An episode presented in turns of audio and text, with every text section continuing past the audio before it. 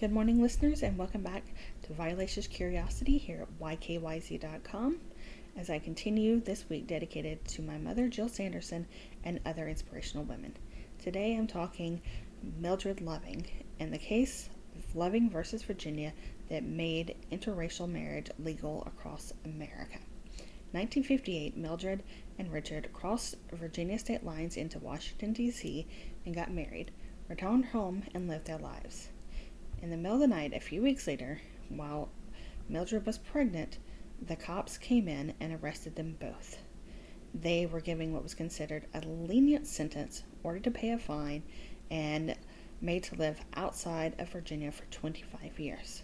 After five years, three kids, and many covert trips back into Virginia to see their family, Mildred got the courage to contact Attorney General Robert Kennedy, who suggested she contact the ACLU. They took her case, and she and Robert appeared before the Virginia Supreme Court, who still declared their marriage illegal. But the U.S. Supreme Court had other ideas, and they declared that unconstitutional and struck down the law in any other state. Thanks to her courage, couples could now be married regardless of their skin color.